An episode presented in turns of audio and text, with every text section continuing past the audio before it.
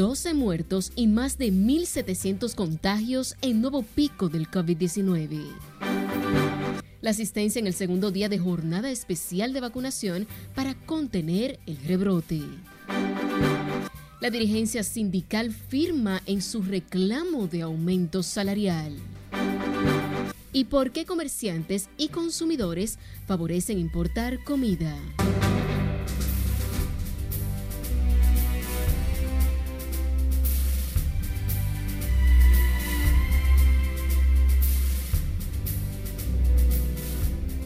Muy buenas noches, bienvenidos a esta emisión de fin de semana de Noticias RNN. Soy Aneris de León, para mí es un honor informarles en esta noche. Iniciamos esta emisión con el COVID-19 que mantiene un nuevo pico con 12 personas muertas, 6 de ellas en las últimas 24 horas y 1.784 nuevos contagios. Lo informó el Ministerio de Salud Pública en el boletín número 457 con los nuevos decesos. El total acumulado sube a 1.700 o a 3.754 y 55.027 los casos activos. Según las autoridades, ayer fueron procesados 10.860 muestras y la positividad diaria aumentó a 21.08%. Las autoridades y organizaciones sociales animan a los ciudadanos a vacunarse, usar mascarillas y evitar las reuniones en grupo, la vía más segura para evitar contagios y también muertes. Y justo hoy continúa por segunda día la jornada de vacunación especial que concluirá el lunes venidero, un nuevo esfuerzo del gobierno para contener el repunte del virus más acentuado en el Gran Santo Domingo y las regiones este y sur, incluidas San Cristóbal. Laura Lamar con la historia. A ver si al final del mes que viene ya terminamos de inocular los 7 millones y medio de dominicanos. Hubo una ceremonia formal en el Centro Olímpico para dejar abierto el operativo especial. Lo encabezó el ministro encargado de programas especiales de la presidencia, José Leonel Cabrera Neney. Cristo Rey, Villa Consuelo, La Puya, Capotillo, Sábana Perdida, Boca Chica, Villa Francisca, María Osciladora, Los Guarícanos y el Café de Herrera. Hemos tenido una audiencia y una participación bastante organizada en coordinación con la dirección del centro y el coordinador de la zona de la ADP. Decenas de personas recibieron las dosis contra el letal virus en los centros habilitados en la provincia de Santo Domingo y el Distrito Nacional. Sí, es muy importante ponerse la vacuna. ¿Por qué? Bueno, porque creo que es de la única manera que, el COVID, que podemos combatir el COVID. Bueno, que vengan a vacunarse porque, y que dejen de llevarse de lo que dicen en las redes sociales, que todo lo que se dice por ahí no se puede creer. Las autoridades aseguran contar con dosis suficientes para inocular a todos los dominicanos. El presidente Luis Abinader instruyó a todas las instituciones del Estado a unirse a la jornada especial de inoculación. Lo hizo hace dos semanas la primera dama Raquel Albajé. Laurila Mar, RNN. Y escuche esto, en los centros de atención de COVID-19 se agotan las camas, los ventiladores y muy pocos espacios en las unidades de cuidados intensivos, el desplantador panorama que inquieta a parientes de los pacientes. Estos se presentan cada día a la cita con los médicos encargados aferrados a la fe y a la esperanza de la recuperación, pero algunos reciben la noticia menos esperada. Esto, esto uno, mira, yo el día que salí con mi madre, anduve la capital entera, porque me dijeron eh, en, tal clínica hay para pacientes con COVID. Cuando fui, mi mamá con una saturación bajita, en una clínica me dijeron, eh, tiene que llevarla rápido a que te le pongan oxígeno, si no va a colapsar. Le digo que es difícil. La situación ha sido muy difícil, pero estamos agarrados de Dios. Amanecemos aquí, pagamos pasaje diario, vivimos un sobresalto, pero el que está agarrado de Dios en la entrada de los hospitales y zonas periféricas, decenas de personas montan una vigilia para estar pendientes a la evolución de la salud de los contagiados. Adentro, médicos, enfermeras y demás servidores en entrega a una tenaz lucha para salvar estas vidas. En tanto que en San Carlos y Cristo Rey afectados por el rebrote del COVID-19 exigen a las autoridades sancionar a los organizadores de fiestas que se convierten en canales de propagación del virus. Jesús Camilo con más. Dale por donde le duele a cualquiera. Mientras los últimos informes epidemiológicos revelan que la provincia Santo Domingo y el Distrito Nacional lideran la positividad de COVID-19, residentes en esas demarcaciones favorecen aplicar medidas correspondientes para disminuir la positividad. Proponen restringir el acceso a espacios públicos de personas que no se hayan vacunado.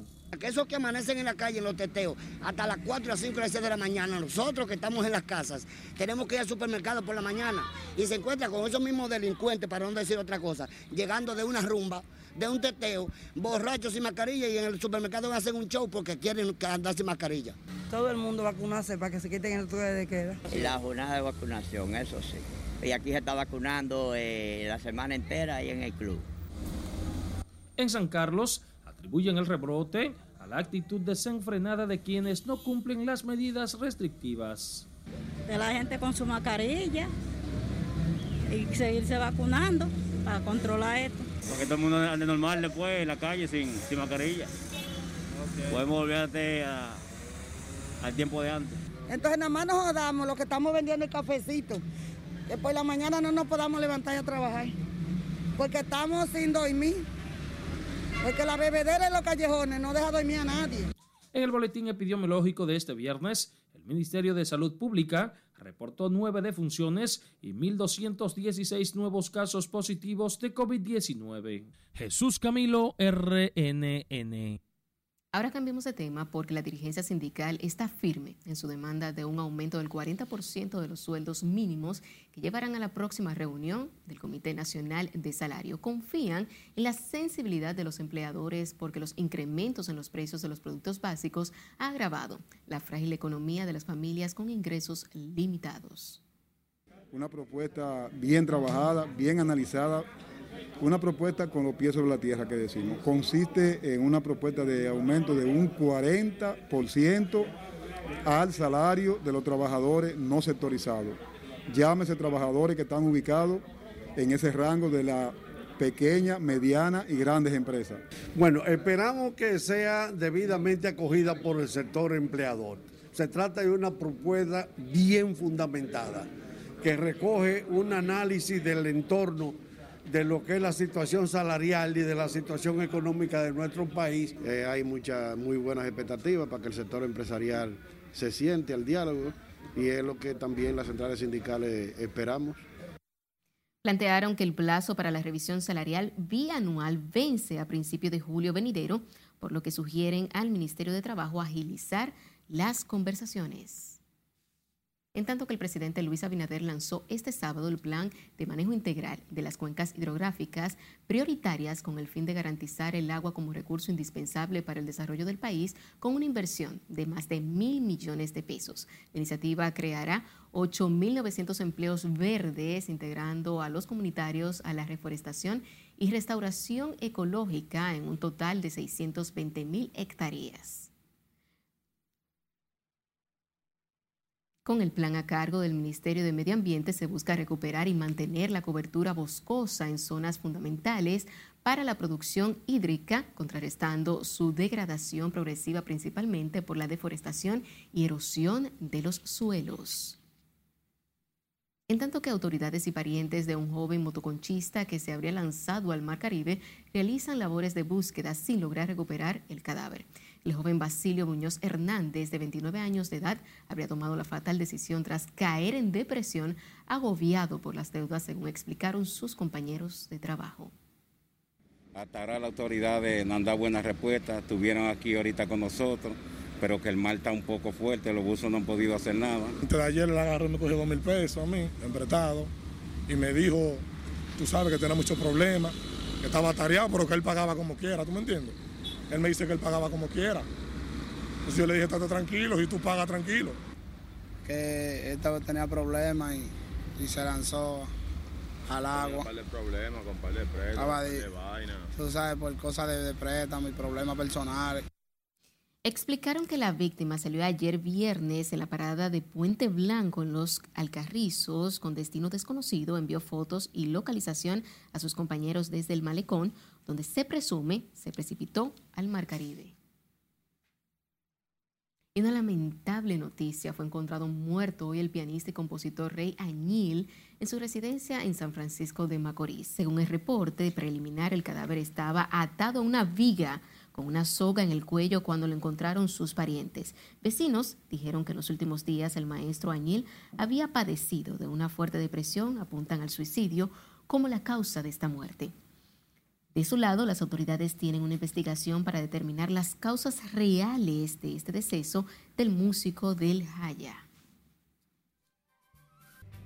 Y recuerde seguirnos en las diferentes cuentas de redes sociales con el usuario arroba noticias RNN y a través de nuestro portal digital www.rnn.com.do porque actualizamos todas las informaciones de las 24 horas del día, los 7 días de la semana. Recuerde también escuchar nuestras dos emisiones de noticias a través de Spotify y demás plataformas digitales similares porque RNN Podcast es una nueva forma de mantenerse informados con nosotros. Nos vamos a una pausa comercial, pero no le cambie porque al regreso, una sugerencia de comerciantes y consumidores para contener las alzas en los precios de productos básicos. Y la opinión del procurador de la Corte de Apelación sobre la corrupción. Siga con RNN, emisión fin de semana.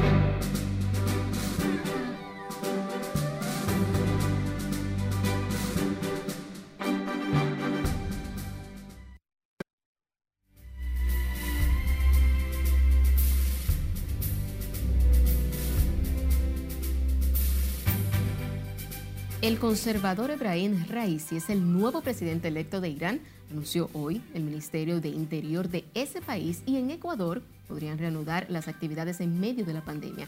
Esto y más en el resumen de las internacionales de RNN con Scarlett Wichardo. Según los datos parciales ofrecidos por el Ministerio del Interior, Raisi, de 61 años de edad, obtenía más de 17.8 millones de votos. En segundo lugar se encontraba el aspirante Mohsen Rezai con 3.3 millones de sufragios, seguido de Nasser Emati con 2.4 millones y de Am Hossein Hashemi, que recibió cerca de un millón de votos. Pasamos a Moscú, que volvió a registrar este sábado un nuevo récord diario de casos de coronavirus desde el inicio de la pandemia, con 9.120 infecciones, según datos publicados por el Centro Operativo de Lucha contra la Enfermedad del COVID-19.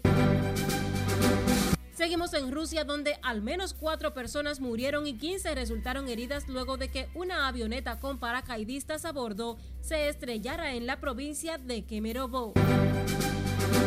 Miles de personas salieron a las calles en diversas capitales del gigante suramericano para exigir la salida del jefe de Estado por su gestión de la pandemia del coronavirus. Un sistema de bajas presiones se convirtió este sábado en Claudette, la tercera tormenta tropical de este año en la cuenca atlántica, poco antes de impactar con la costa estadounidense del Golfo de México, con vientos de 45 millas por hora. Finalizamos con el Papa Francisco que abrió el proceso para la beatificación de Robert Schuman, considerado uno de los padres fundadores de la Unión Europea, al autorizar a la Congregación para las Causas de los Santos a promulgar el decreto que reconoce sus virtudes heroicas. Así lo informó el Vaticano. En las internacionales, Scarlett Guillardo, RNN. Retomando con las informaciones nacionales, las familias residentes en distintos sectores de Herrera, en el municipio Santo Domingo Oeste, consideran la cañada Guajimía, que es un peligro latente. Se desbordó con las últimas lluvias en horas de la tarde, inundó decenas de casas y temen que eso se repita.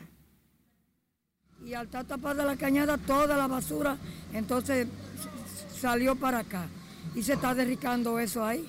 Ahora tenemos serios problemas porque estamos propincos que si no se avanza rápido, eh, nos queremos estar sin agua. estos problemas son fuertes, fuertes aquí en esta cañada. Nosotros estamos pasando la mil y una y no, nos apuran en nada, en nada. Los comunitarios recuerdan los estragos causados por las persistentes inundaciones de esta cañada. Arrastra contaminación y basura, una amenaza para la salud, peor para decenas de niños, por lo que demanda más atención de las autoridades. la alarma de pánico se activa en cientos de familias residentes en las zonas vulnerables del Gran Santo Domingo en tiempos de lluvias, más ahora en la temporada ciclónica. Ana Luisa Peguero estuvo en la Sursa y nos cuenta más porque ese río se llena esto y nosotros nos jodemos, nos jugamos todo. Por 16 años estas familias del sector La Sursa han vivido expuestas al peligro. Les han hecho múltiples promesas de desalojo, nunca les han cumplido, por lo que hicieron un llamado al presidente Luis Abinader. Hay que venir en, en auxilio de esta familia, que verdaderamente necesita. Nosotros los líderes comunitarios de la Sursa hemos hecho reclamos varias veces. Tomaría que usted venga cuando cae un chin de agua para que usted vea cómo es que esto aquí se pone. O sea, estamos pidiendo auxilio del presidente de la República. Los comunitarios de la Sursa denunciaron que la planta de tratamiento inaugurada en la pasada gestión no está funcionando. Esos cuartos que dio el gobierno que estaba fue de balde. ¿Por qué fue de balde? Lo dio de balde porque no funciona para nada. Y el dinero que se gastó ahí tampoco fue inútil, porque estos ranchos que están aquí no ha sido para nada. Todo ese, por supuesto, de la línea de, del metro. Y esto, todo esto, al presidente le ha salido más cada casita de más de 300 millones de pesos. Urgieron a las autoridades tomar acciones antes de que ocurra una tragedia. Ana Luisa Peguero, RNN. En otra información, opiniones divididas plantearon juristas y representantes de la sociedad civil este viernes en torno a un proyecto de ley del Código Electoral que plantea, entre otras prerrogativas, permitir el voto electoral de militares y policías. El jurista Johnny Rodríguez planteó como una conquista instruir el sufragio para guardias y policías, una propuesta impertinente, considera la Fundación Justicia y Transparencia. Yo entiendo que el proyecto es muy interesante aunque hay que hacer algunos ajustes previos a darle curso. Por ejemplo, los militares, entiendo yo, como debe entender toda la población, igual tienen derechos que parcialmente le están siendo conculcados. Lo oportuno, lo prudente en este momento sería abocarnos a hacer ese levantamiento y hacer los arreglos de rigor.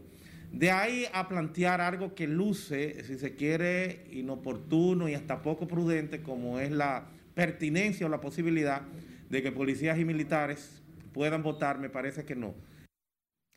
La propuesta fue sometida a la Cámara de Diputados por los partidos Quisqueyano Demócrata Cristiano, Cívico Renovador y el Bloque Institucional Social Demócrata. Esta encontró adeptos y también detractores. En otra información, la Policía Nacional apresó a un hombre identificado como Darling Antonio Ramírez Sánchez, de 36 años, acusado estrangular a su esposa en el municipio de Pedro Gran, mientras que en San Francisco de Macorís fue detenido Raudy José Moya Rivera, de 28 años, vinculado al asesinato de su expareja.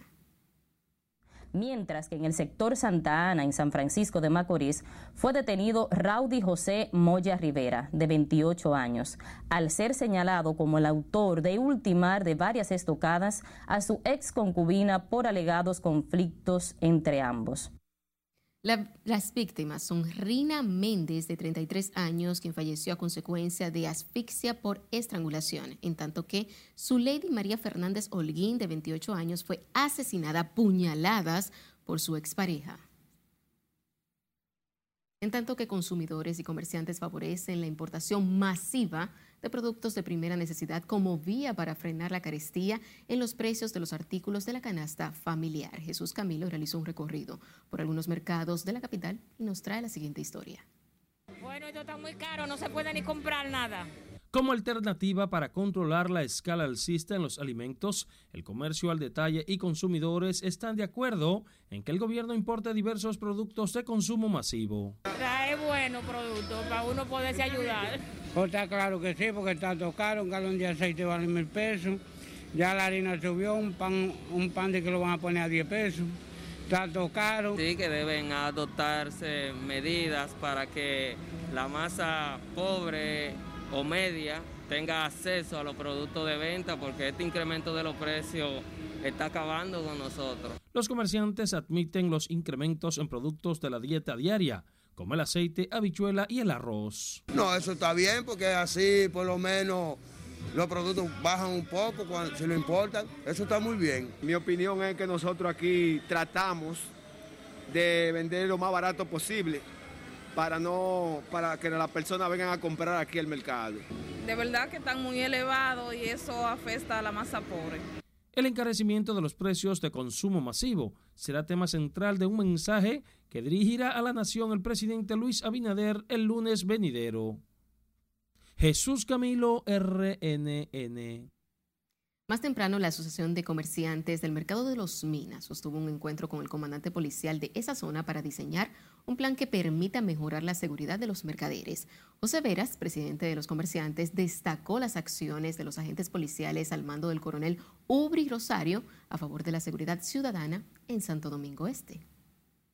Quienes son aliados colaboradores con el buen funcionamiento de nuestro mercado Siempre que el mercado tiene alguna situación, hemos podido contar con la ayuda de la policía. Durante el encuentro, la Asociación de Comerciantes distribuyó mascarillas y otros insumos sanitarios a los agentes policiales a fin de mantener la higiene y evitar ser contagiados con COVID-19. En otro orden, el procurador de la Corte de Apelación del Distrito Nacional, José del Carmen Sepúlveda, consideró la corrupción en la República Dominicana como una pandemia más peligrosa que la del COVID-19 por sus letales efectos en la sociedad. Así mismo la corrupción. Antes era un escándalo hablar de un caso de corrupción. Ahora el Parlamento de cada día. Yo creo que la noticia que más se produce a nivel mundial es la corrupción.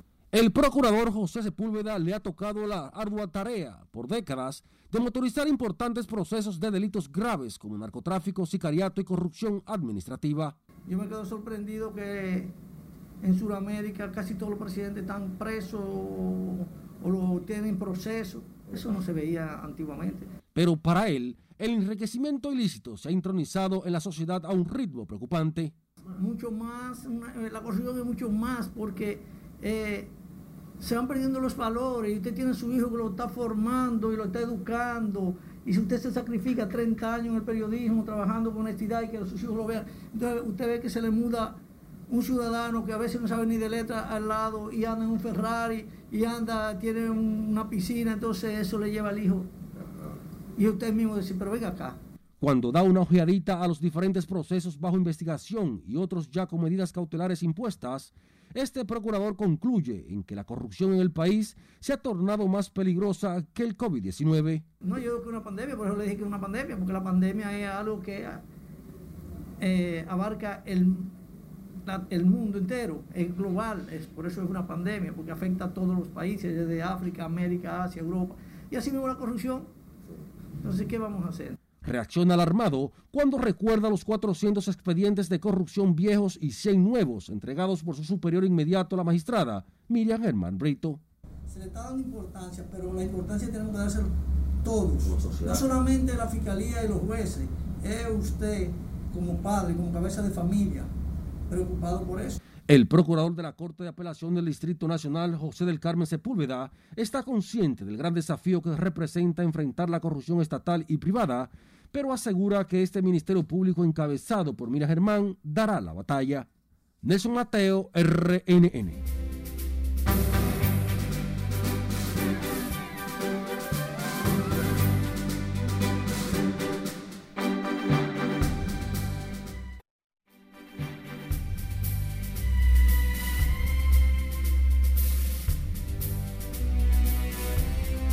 Agradecemos su sintonía, seguimos con más informaciones. Ahora hablemos del clima porque las lluvias regresarán con más intensidad en la región noroeste y la zona fronteriza de nuestro territorio. Lo informó así la Oficina Nacional de Meteorología, quien explica que la incidencia de una vaguada generará las precipitaciones y aliviará las elevadas temperaturas producto del polvo de Sahara. Sin embargo, mañana domingo se espera un incremento de las precipitaciones debido al paso de una onda tropical que estará provocando aguaceros, tormentas eléctricas y ráfagas de viento desde la zona matutina hacia lo que es el litoral costero sur, la región noreste del país, así como la cordillera central y también la zona fronteriza.